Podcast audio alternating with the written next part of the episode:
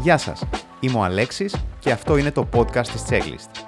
Στο σημερινό επεισόδιο θα μιλήσουμε για τους λόγους που σήμερα είναι κάπως δύσκολο να επενδύσεις τα χρήματά σου και τον μοναδικό τρόπο που κατά τη γνώμη μου αποτελεί σήμερα μια λογική επένδυση χωρίς ιδιαίτερα μεγάλο ρίσκο. Την επένδυση δηλαδή σε ETF παγκοσμίων δικτών. Τι σημαίνει αυτό; Υπομονή θα το εξηγήσουμε.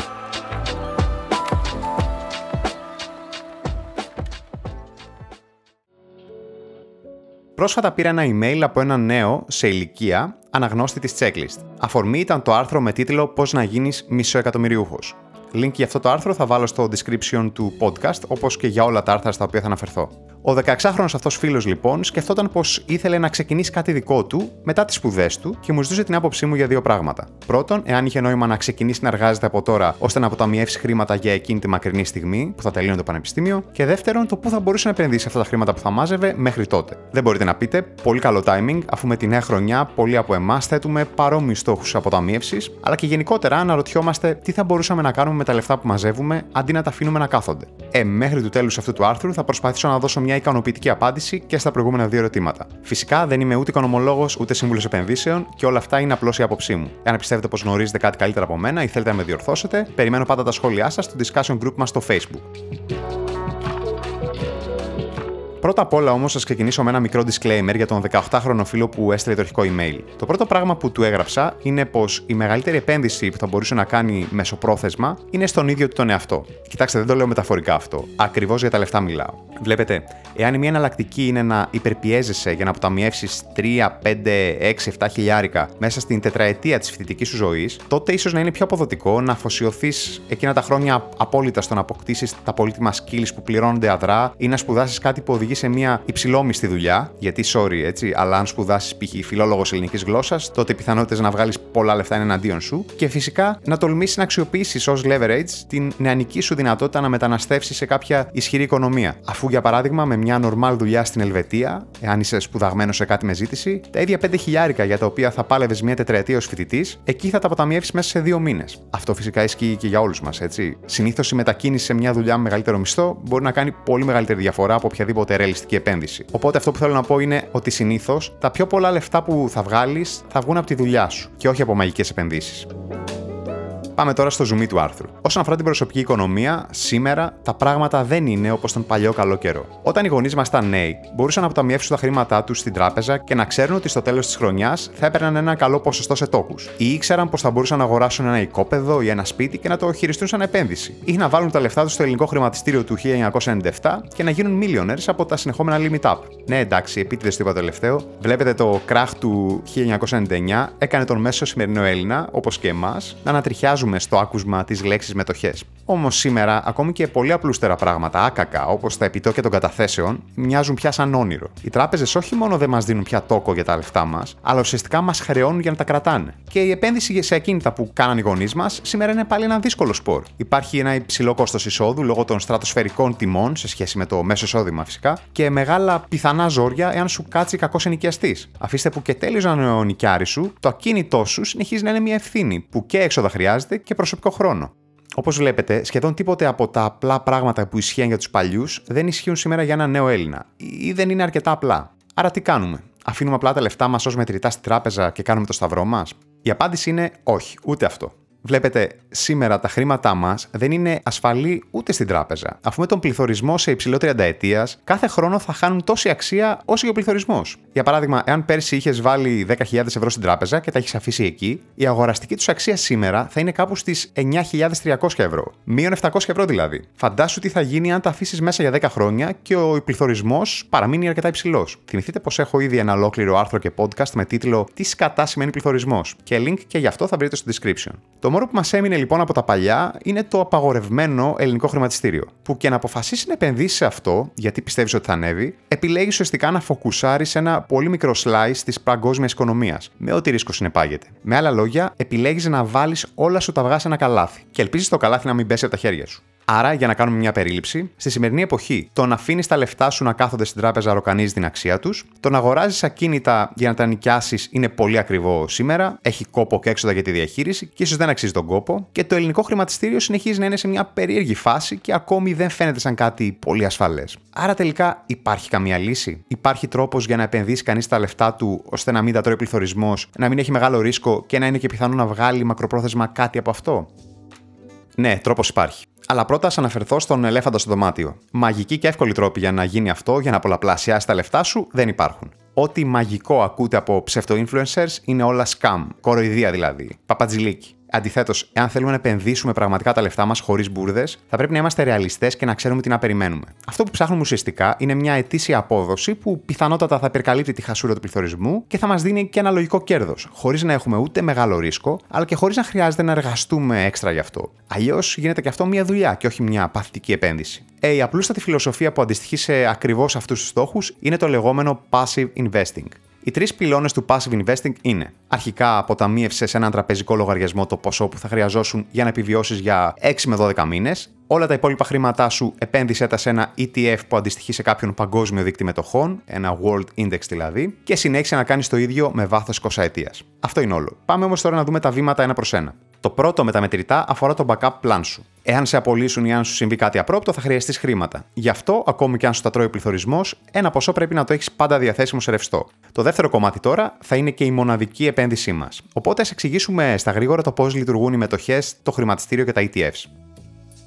Παρεπιπτόντως, εάν σας αρέσει αυτό το podcast, θέλω να σας ζητήσω να αφιερώσετε 5 δευτερόλεπτα για να του δώσετε ένα καλό rating είτε στο Spotify από την εφαρμογή στο κινητό, είτε στο Apple Podcasts, είτε σε όποια άλλη εφαρμογή ή πλατφόρμα το ακούτε. Είναι κάτι πολύ μικρό, αλλά μπορεί να κάνει τη διαφορά και να βοηθήσει το podcast της checklist να μείνει υψηλά στα charts. Για αυτό το τόσο δά μικρό κλικ από εσάς, λοιπόν, σας ευχαριστώ προκαταβολικά. Α συνεχίσουμε τώρα με το θέμα μας. Τι είναι λοιπόν οι μετοχές, τα ETFs και τα χρηματιστήρια; Πολλές μεγάλες εταιρείες πουλάνε κομμάτια τους με σκοπό να πάρουν χρηματοδότηση. Αυτά τα κομμάτια τους τα λέμε μετοχέ. Μπορείς να αγοράσεις όσες θέλεις από όσες υπάρχουν διαθέσιμες για πώληση και οι άνθρωποι το κάνουν αυτό με σκοπό να συμμετέχουν και αυτοί στα κέρδη της εταιρείας. Πώς συμμετέχουν στα κέρδη; Από τη μία μέσω των μερισμάτων, που ουσιαστικά είναι πληρωμές που δίνει κάθε τόσο η εταιρεία στους μετόχους της, βάσει των κερδών της. Και από την άλλη, ποντάροντας εμέσως στο ότι η εταιρεία θα πάει καλά, πράγμα που θα αυξήσει την αξία των μετοχών της, που οι επενδυτές κατέχουν, τις οποίες θα μπορούν μετά να τις πουλήσουν σε μεγαλύτερη τιμή, βγάζοντας κέρδος. Πού μπορεί όμως κανείς να αγοράσει και να πουλήσει αυτές τις μετοχές; Ε, αυτό γίνεται στο χρηματιστήριο. Φυσικά σήμερα δεν πάει κανείς σε ένα συγκεκριμένο κτίριο που λέγεται χρηματιστήριο για να αγοράσει μετοχές, όλα γίνονται μέσω ίντερνετ και trading πλατφόρμων. Όμως γιατί στην Ελλάδα έχουμε δαιμονοποιήσει τη λέξη χρηματιστήριο, επειδή συνήθως οι περισσότεροι ιδιώτες που στην Ελλάδα ασχολούνταν με μετοχές στο παρελθόν το αντιμετώπιζαν σαν τζόγο. Μια μετοχή μπορεί να πάει πάνω ή κάτω, ακριβώς όπως και η ρουλέτα, και όταν βασίζεσαι απλώς σε φήμες ή ένστικτα για να τις αγοράσεις, τότε ουσιαστικά τζογάρεις. Και ποια είναι τα πραγματικά αρνητικά του να αγοράζεις μεμονωμένες μετοχές, Κοιτάξτε, από την άλλη, ακόμα και αν επένδυες όλα τα λεφτά στη μετοχή μιας εταιρείας μεγαθύριο, όπως δηλαδή η Apple, χωρίς να έχει σκοπό να τζογάρεις, πρακτικά και πάλι είναι τζόγος. Αφού στο τέλος τέλος ποντάρεις ότι ντε και καλά η μετοχή της Apple θα συνεχίσει να ανεβαίνει. Έχει λιγότερο ρίσκο φυσικά από το να ποντάρει σε κάποια λαρισαϊκή εταιρεία με υφάσματα, αλλά αν σε μερικά χρόνια το valuation της Apple πέσει τα μισά, τότε και εσύ θα έχεις χάσει και τα μισά σου λεφτά. Με το μεγάλο σου λάθος να ήταν το ότι πόνταρες όλα τα λεφτά σε μία και μόνο μετοχή. Οπότε θα πει κανείς, γιατί να μην ποντάρεις σε πέντε διαφορετικές εταιρείες ταυτόχρονα; Αυτό είναι πράγματι καλύτερο. Οι πιθανότητες να πέσουν έξω και οι πέντε ταυτόχρονα είναι πολύ μικρότεροι. Ή μήπως όχι. Πείτε για παράδειγμα ότι το φθινόπωρο του 2021 κάποιος επένδυες στι ε, Google, Meta, Tesla, Apple και Microsoft. Πέντε πολύ μεγάλες εταιρείες τεχνολογίας. Βλέπετε όμως, ακόμη και αν οι μετοχές είναι πέντε, στην πραγματικότητα είναι όλο κομμάτι του ίδιου τομέα. Και αν ο τομέας δεν πάει καλά την επόμενη χρονιά, πράγμα που συνέβη το 2022, η μπάλα τις παίρνει όλες μαζί και πάλι χάνεις τα λεφτά σου. Όχι πως τα χάνεις εντελώς φυσικά, αλλά η αξία των μετοχών σου για εκείνη τη χρονιά πέφτει κατά πολύ, που στο παράδειγμά μας έπεσε 40%. Οπότε, τι καλύτερο μπορούμε να κάνουμε; σω να πάρουμε 5 μετοχές από 5 διαφορετικούς τομείς μιας χώρας. Για παράδειγμα, της Αμερικής, που έχει την πιο ισχυρή οικονομία.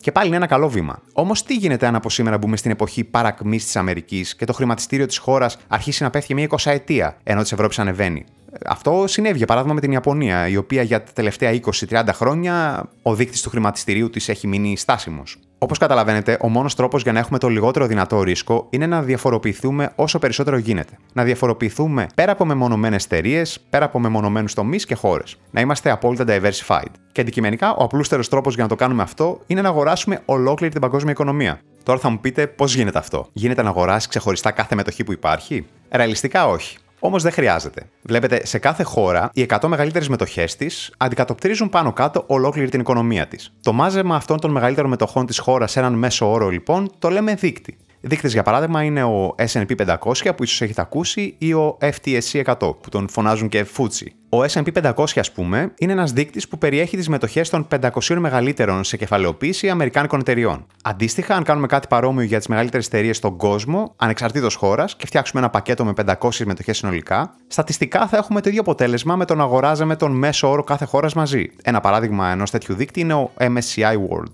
Επειδή όμως ακόμη και έτσι η διαχείριση 500 μετοχών θα ήταν μια δύσκολη full-time δουλειά, υπάρχουν τα ETF που κάνουν αυτή τη δουλειά για εμάς.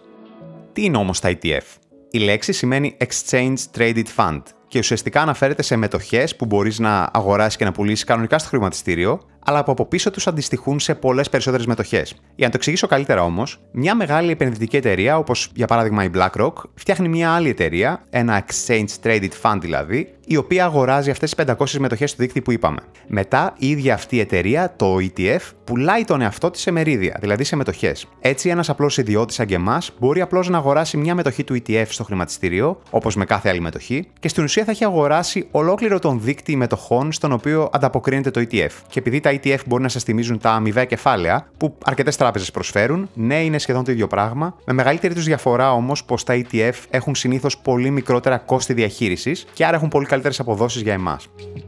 Πώς αγοράζουμε όμως ένα ETF και ποιο ETF θέλουμε να αγοράσουμε; Κοιτάξτε, ο κόσμος των ETF είναι πια τεράστιος, με ETF για αμέτρητους τομείς και θεματικά μαζέματα μετοχών. Όμως, επειδή εδώ μιλάμε για ένα απλό πλάνο επένδυσης χωρίς μπαρούφες, η μόνη μου ρεαλιστική πρόταση είναι ένα ETF που ανταποκρίνεται σε έναν παγκόσμιο δίκτυο μετοχών των ανεπτυγμένων οικονομιών. Ένα καλό παράδειγμα είναι το ETF με κωδικό ACWI. Αγοράζοντάς το, είναι σαν να αγοράζεις με μιας όλη την παγκόσμια οικονομία. Φυσικά, για να αγοράσεις και να πουλήσεις μετοχέ, πρέπει να έχεις λογαριασμό σε κάποιον broker. Τυπικά, οι περισσότερες ελληνικές τράπεζες παρέχουν αυτή την υπηρεσία μετά από μια απλή αίτηση, αλλά έχουν πολύ υψηλά fees σε σχέση με άλλες λύσεις. Η δική μου πρόταση είναι ένας online broker όπως η Interactive Brokers, που είναι η παλαιότερη discount broking εταιρεία. Φυσικά υπάρχουν πολλές άλλες, όπως π.χ. Degiro, αλλά μπορείτε να ψάξετε online τα θετικά και τα αρνητικά τους. Αυτό όμως ξεφεύγει λίγο από το θέμα αυτού του άρθρου.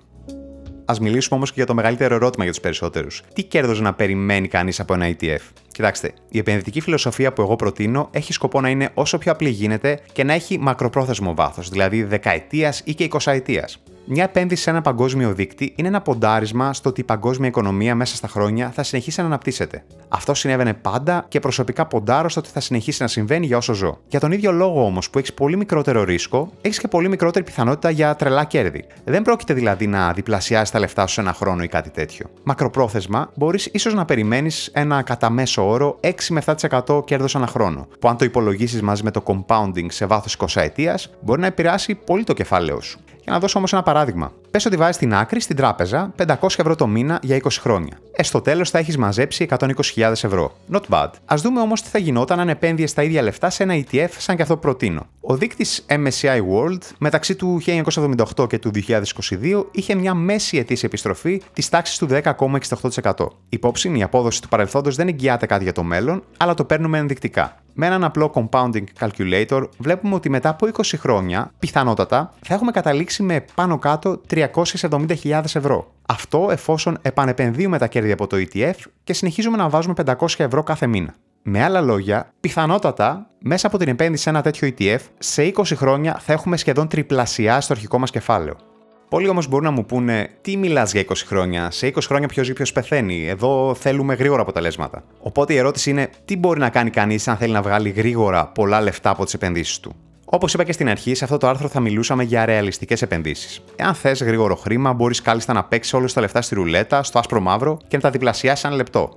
Ή και να τα χάσεις όλα. Ο τζόγος όμως προσωπικά δεν με αφορά. Το χρήμα μπορεί να σου παράξει χρήμα μονάχα αν το βάλεις μέσα στην παραγωγική διαδικασία της αγοράς. Ο πιο απλός και άκοπο τρόπος για να το κάνεις είναι αυτός που περιέγραψα ήδη. Το να πάρεις δηλαδή το μερίδιο άλλων εταιριών μέσω των μετοχών. Ο άλλος, ο μοναδικός πιο πιθανός τρόπος για να βγάλεις πολλά λεφτά είναι να επενδύσεις τα λεφτά σου μια δική σου επιχείρηση. Με άλλα λόγια, να επενδύσεις τα λεφτά σου και να γίνεις επιχειρηματίας και να τα δουλέψεις. Εδώ όμως μπαίνουμε σε εντελώς διαφορετικά λιμέρια. Και επίσης, όσο πιθανό είναι να γίνεις ο επόμενος Jeff Bezos, άλλο τόσο και συντηρητικά πιο πιθανό είναι να χάσεις τα λεφτά σου στις πρώτες σου επιχειρηματικές κινήσεις. Οπότε και πάλι καταλήγουμε στο μόνιμο ερώτημα σχετικά με την αναλογία ρίσκου προς ανταμοιβή. Το πόσα δηλαδή είσαι έτοιμος να ρισκάρεις.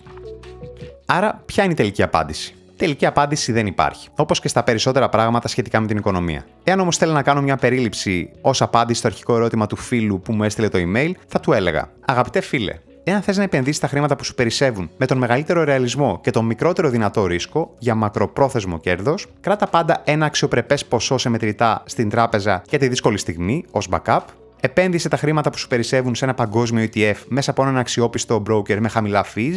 Αγόραζε κάθε μήνα τόσες μετοχές του ETF όσο και τα χρήματα που σου περισσεύουν. Μην ακουμπάς τα ETF για μήνυμου 10 χρόνια. Ο μόνος σίγουρος τρόπος για να βγάλεις λεφτά είναι να βρεις ή να φτιάξεις μια δουλειά που σου βγάζει περισσότερα. Και μην ξεχνάς πως το πράγμα με τη μεγαλύτερη αξία στη ζωή μας είναι ο χρόνος μας. Οπότε, όσο βαθιά και αν μπεις στον κόσμο της αποταμίευσης των ETF και των επενδύσεων, μην αφήσεις ποτέ όλα αυτά να γίνουν εμπόδιο στο σήμερα και σε μια ευτυχισμένη ζωή. Και μην ξεχνάτε πως το όλο θέμα με το personal finance, το πώς να βγάλεις και να μαζέψεις περισσότερα λεφτά και πώς να τα επενδύσεις, είναι ένας ολόκληρος κόσμος γεμάτος από διαφορετικές ιδέες και απόψεις. Σε αυτό το άρθρο απλώς προσπάθησα να σας δώσω μια μικρή γεύση από την αγαπημένη μου επενδυτική προσέγγιση. Για περισσότερα όμως προτείνω να διαβάσετε τα links που θα βάλω στο description του podcast και σε όσες άλλες πηγές βρείτε από μόνοι σας ακολουθώντας τις διαδρομές των links στο ίντερνετ. Τι να ευχηθώ λοιπόν, καλές επενδύσεις και πάνω απ' όλα καλή υπομονή. Όπως πάντα, περιμένω τα σχόλιά σας με email στο alexpapaki.checklist.gr και φυσικά στο discussion group μας στο facebook. Και αν δεν είστε ήδη γραμμένοι στην checklist, μπείτε στο checklist.gr και γράψτε το email σας στη φόρμα, ώστε να παίρνετε τα νέα άρθρα του newsletter κάθε δύο εβδομάδες κατευθείαν στο inbox σας. Μέχρι την επόμενη φορά, τα λέμε!